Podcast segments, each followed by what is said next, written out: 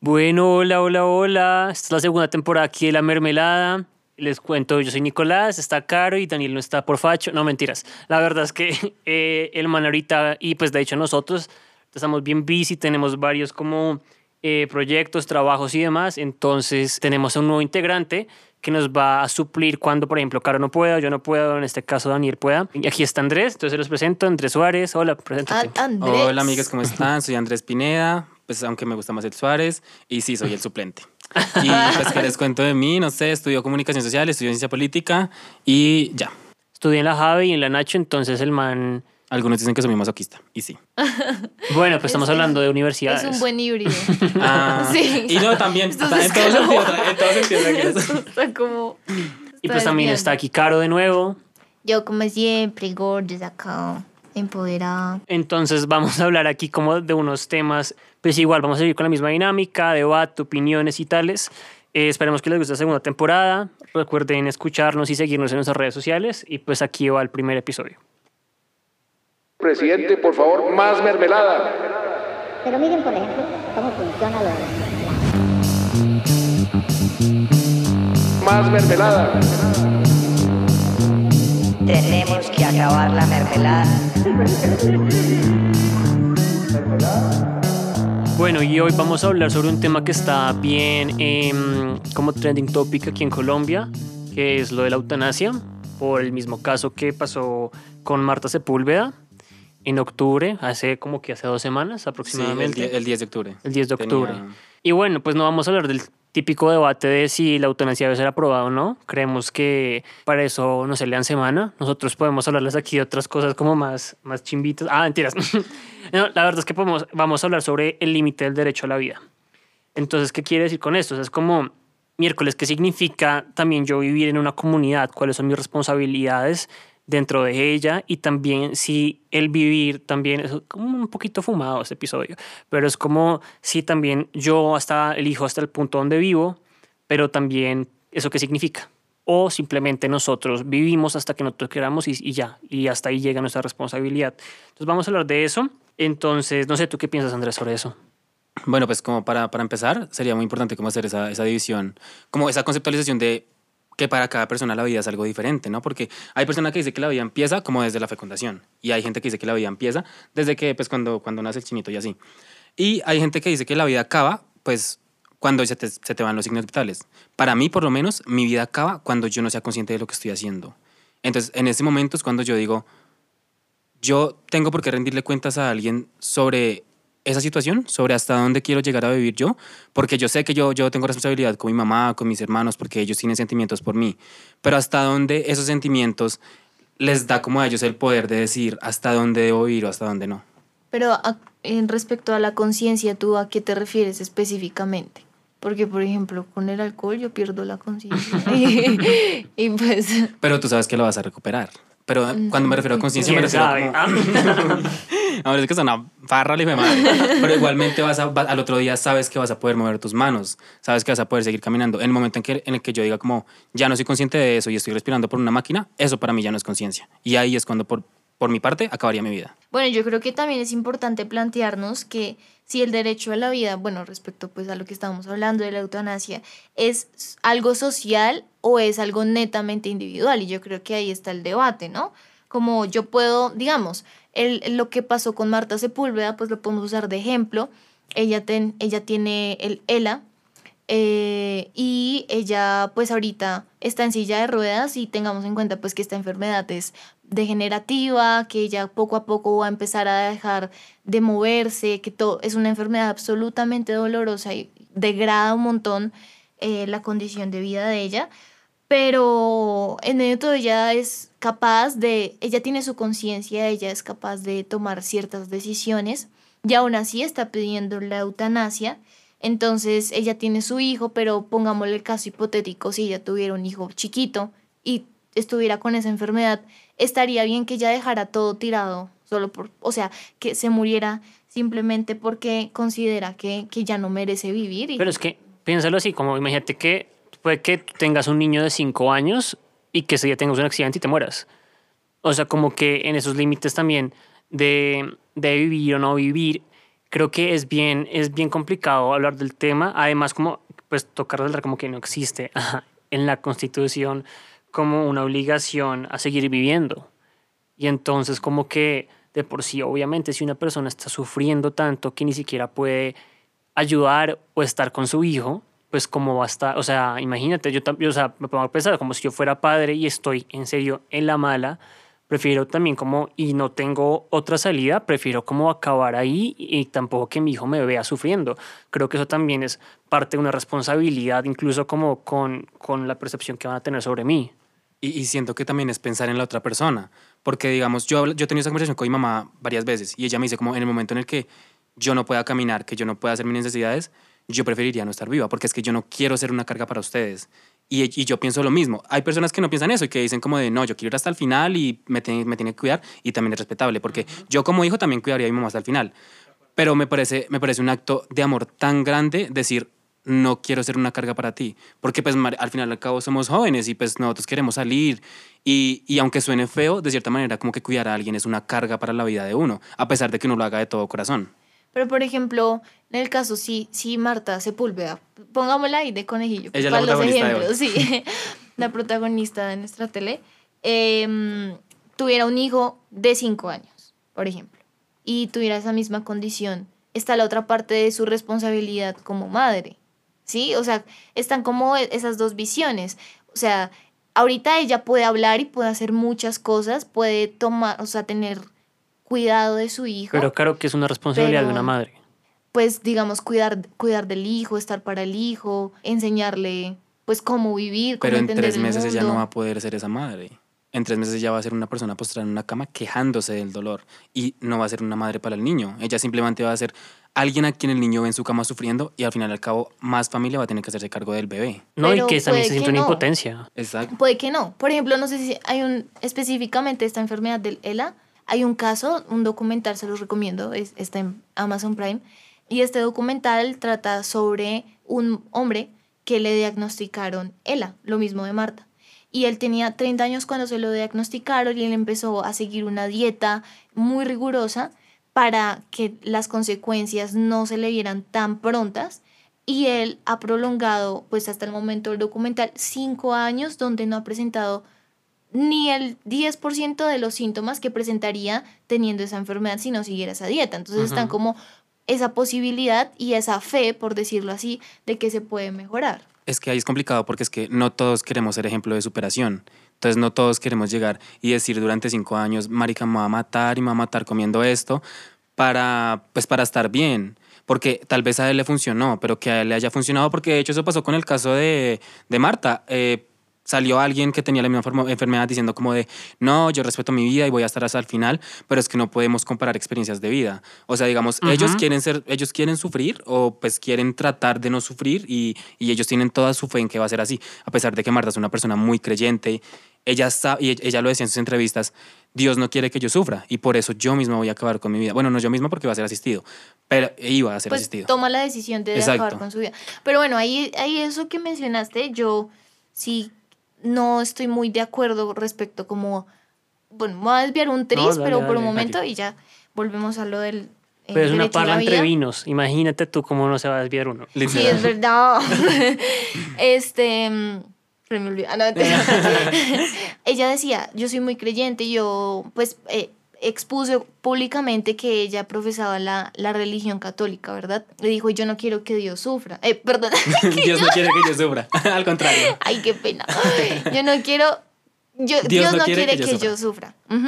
Entonces, eh, ahí yo digo, bueno, hay una contradicción en sus convicciones porque, o sea, sí, Dios no quiere que, que ella sufra, pero pues digamos, teológicamente abordando ese tema, pues se, se cree que, que Dios es el único que, mm, que tiene de- como el, la potestad de acabar o de iniciar una vida, ¿no? Bueno, ahí yo digo como hay una contradicción específicamente en el caso y por eso dije que me desviaba un poquito porque no vamos a entrar en debate sobre el discurso que debe tener o no debe tener Ma- Marta. No, y aparte es, es un tema ya como de religión, o sea, Sí. como que ya, eso ya es algo bien como Marta Sepúlveda está hablando sobre su Ajá. religión, pero como que ya viéndolo en un tema más un poco social, frente a, a la vida de ella, las- la, responsabilidad que tiene, hasta, hasta qué punto elige, miércoles, yo creo que uno mismo es la persona que tiene la potestad de decir hasta aquí llego yo. Claramente hay muchos motivos, pero estamos hablando aquí de una enfermedad, estamos hablando aquí de una persona sufriendo, no porque no, no quiere vivir, no quiere, ¿cómo se dice? Como seguir viviendo, sino porque o sea, su cuerpo literalmente le está impidiendo tener la vida que ella desea tener. Y desde ese punto de vista, creo que uno es autónomo en su cuerpo y de decir como yo hasta aquí llego. ¿Qué pasa? Listo, digamos que yo tengo una hipoteca en una casa, que tengo dos niños, que están aún en el colegio, que tengo un esposo que me ama, pero miércoles, o sea, ante todo tengo que ir yo. O sea, todo aquí episodio de superación personal. Pero Quiérete, como- amiga. pero, pero fuera de chistes, sí es importante entender cómo estas ideas de listo, yo tengo esas responsabilidades, pero yo no tengo que vivir una vida que no quiero. Y a esto, y a esto también es como importante entender cómo, bajo qué concepto estoy diciendo esto, bajo qué contexto, bajo qué, eh, sí, bajo qué mundo estoy viviendo para decir ese tipo de cosas. Y es que siento yo que además alargar la vida es una forma de tortura. Porque si yo no quiero seguir viviendo, y eso es algo que le pasa, eso es algo que para mí es súper denso de- del caso de, de Marta, porque la obligaron a seguir viva a pesar de que ella ya había expresado que no quería. Eso para mí es una forma de tortura y para mí le están quitando su autonomía y le están quitando su, su decisión, porque ella ya lo había hablado con toda su familia. O sea, no es como que ella se levantó un día y dijo como, ay, me quiero morir. No, o sea, ya obviamente lo tuvo que dialogar con su familia, ella tuvo que pasar por procesos psicológicos, por procesos De acuerdo. médicos, para llegar a ese punto. Entonces, como que se le siga diciendo y que, y que, y es algo que me parece súper denso porque si Marta no hubiera hecho esa entrevista, ella estaría muerta en este momento. Muy posiblemente, porque yo, bueno, lo que estaba diciendo ahorita Nico, yo creo que es importante mencionar lo que es la vida biográfica y lo que es la vida biológica. Entonces, la vida biográfica es todo lo que respecta a tu proyecto de vida, lo que quieres hacer en el mundo y cómo lo experimentas. Entonces, ¿de qué te ríes, Nicolás? Tómame serio. Es que no Y- entiende. Y la, no, estoy perdida. Ya, no, Espera. sigue, sigue. Estamos perdida y la vida biológica es eh, básicamente que el cuerpo esté vivo, que tú tengas signos vitales, que tú estés respirando. Entonces, para, digamos, en la eutanasia lo que se evalúa es eh, como ese balance. Entonces, marica, tú puedes decir, tengo mis signos Eh, vitales. Espera, espera, déjame terminar. Tengo mis signos vitales, que es la vida biológica, Ok. ¿cierto?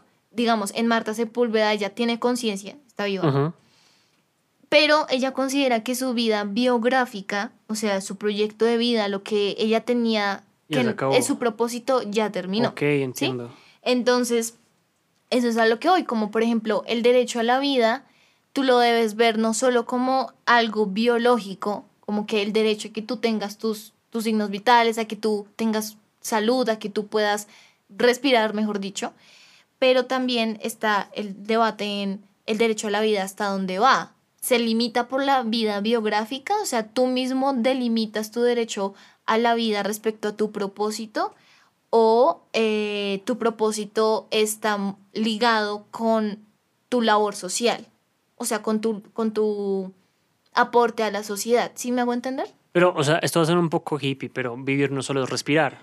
O sea, la cosa va que, o sea, yo también creo que sí, delimito no por mis signos vitales, porque puede que yo esté en la miércoles, que me esté muriendo, pero a mí me queda mucho por vivir y voy a lucharlo. O sea, te das cuenta y es como decir, ok, tengo poco tiempo de vida como biológico, pero yo tengo muchos proyectos que los quiero cumplir al lugar. Entonces la cosa es como miércoles. Hay dos, hay dos, hay dos, dos conceptos que tú estás diciendo, pero yo creo que lo que determina no es el biológico, sino es el biográfico. Las posibilidades que uno quiere tener, porque si uno tiene unas proyecciones como marica, puede que yo esté en la mierda, pero quiero ver a mis niños que se gradúen, quiero que estén casados, pues marica, hagámosle hasta, hasta donde llegue, hasta donde yo me permita. Pero si yo también digo, yo tal vez no quiero esto porque siento que voy a estar sufriendo, porque lo biológico tal vez va a estar primando sobre lo biográfico, pues prefiero darle algo digno a, a mi vida y es ver mis hijos bien, que yo los pueda abrazar, que los pueda alzar y ahí acabarla. Creo que es, creo que es una decisión, no es de un día para, para el otro, o sea, siento que es una decisión que uno tiene que pensar incluso años. Yo creo que ella no lo dijo hace dos semanas. Yo creo que esto es un proceso tras que el hecho que es legal es psicológico y debe, debe ser muy complicado. O sea, yo me pongo a pensar, por ejemplo, Marta Sepúlveda, como tuvo que ser esas semanas diciendo estas son mis últimas semanas. Fue puta, eso debe ser muy fuerte. O sea, de, de decir, debe ser como en serio despedirse de sus hijos. Eso creo que es un proceso psicológico tan grande que no creo que sea la ligera. Y es que tú tienes que pasar por varios procesos. O sea, ti- tienes que primero cuando te diagnostican, eh, empiezas como con unos cuidados paliativos, que es cuando empiezan a darte como pastas para el dolor, como qué te puede funcionar para tratar eso, aunque pues la enfermedad de Marta pues es incurable. Entonces, cuando tú dices como no, estas pastillas no me están haciendo nada, es cuando ya realmente tú dices como, bueno, mi salida es la eutanasia. Entonces, desde ahí empieza ese proceso, porque tienes que ir a donde un psicólogo, porque para que te aprueben la eutanasia tiene que pasar como por un montón de, de estamentos para que te digan, sí, te puedes morir en paz. Entonces, eso fue muchísimo tiempo y yo creo que el proceso más doloroso debe ser con la familia, porque es que ya tiene hijos, qué denso de verdad uno decirle a su hijo, me quiero morir. Pero a la vez, qué bonito yo como hijo decirle cómo respeto esa decisión. Sí, De y yo creo que la pregunta en cuestión es respecto a la vida biográfica, esta tiene ciertos limitantes y cuáles son. Porque listo, tú tienes tu proyecto de vida, tú dices, eh, por ejemplo, el, el- lo del apoyo en el video que vimos eh, con, con Andrés, es, eh, ah, eh, daban el caso de una eh, deportista, sí, olímpica, que ganó su medalla olímpica en el 2016 y todo, pero ella tuvo una enfermedad que no me acuerdo qué es, pero el punto es que estaba en un estado ya casi vegetal. Entonces ella dijo, yo ya cumplí con em, el, mi, mi proyecto de vida y yo realmente quiero ya es morirme, ¿sí? Pero entonces eh, su, su labor social, ¿será que solamente era ser una, una deportista olímpica? ¿O, o qué? O, o- sí, o, o, por ejemplo, no sé, otra persona que mm, tenga una familia, por ejemplo. Pero yo Es quiero que yo saber a qué te que- refieres con labor social. O sea, como que no he terminado de entender. No, y, y no solo eso, sino que es que yo siento como que esa pregunta es un poco pretenciosa, como decir, como, como yo puedo preguntarte hasta qué punto va tu vida y es como miércoles, tal vez no, o sea, tal vez ni siquiera yo sé eso, pero es como yo finalmente decido hasta qué punto llego yo. Si yo terminé haciendo esto, pues hasta ahí se resume mi vida. Pero como preguntarnos como no, tú puedes dar más, pero miércoles si no quiero dar más. Es que exacto, yo también iba a eso, como que sí entiendo como tu, tu, tu definición de como de darle a la sociedad y lo que sea. Pues no todos tenemos la obligación de darle algo a la sociedad o no todos tenemos como una obligación social como de yo quiero cuidar niños. No, no todos tenemos esa Como, por obligación. ejemplo, Yo por Andrés. lo menos sí que... ¿Tú quieres cuidar niños? No. No, que no tiene responsabilidad. por favor, alguien que me cuide. No, mentiras, pero o sea, yo por lo menos no, no me veo obligado a eso, pero yo sí quisiera como en mi vida laboral ayudar a muchas personas y así. Pero no todo el mundo está obligado a hacer lo que yo quiero hacer. Y ahí es cuando yo digo, pues si tú quieres morirte y no hacer nada, pues yo respeto esa decisión. Sea, Yo de hijo, por ejemplo, creo que a mí me daría muy duro. O sea, como que mi mamá me llegue con como ya no quiero más.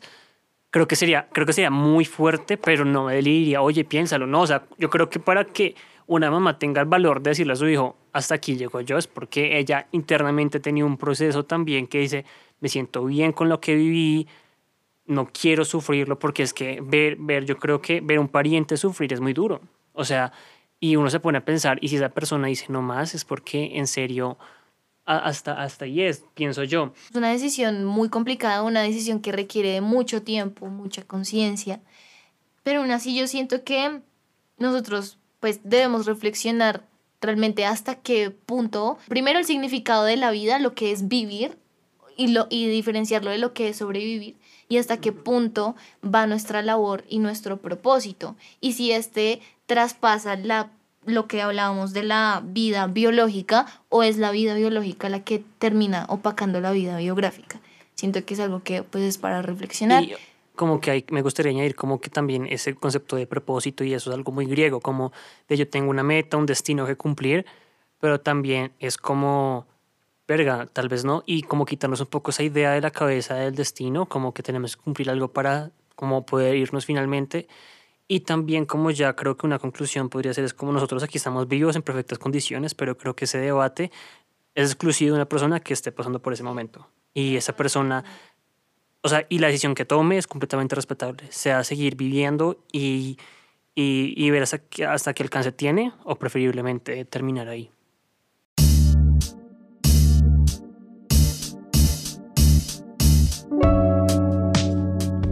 Gracias por escucharnos y como diría Barbie la zafata, chao, mil besitos, vuelva pronto, mil besitos.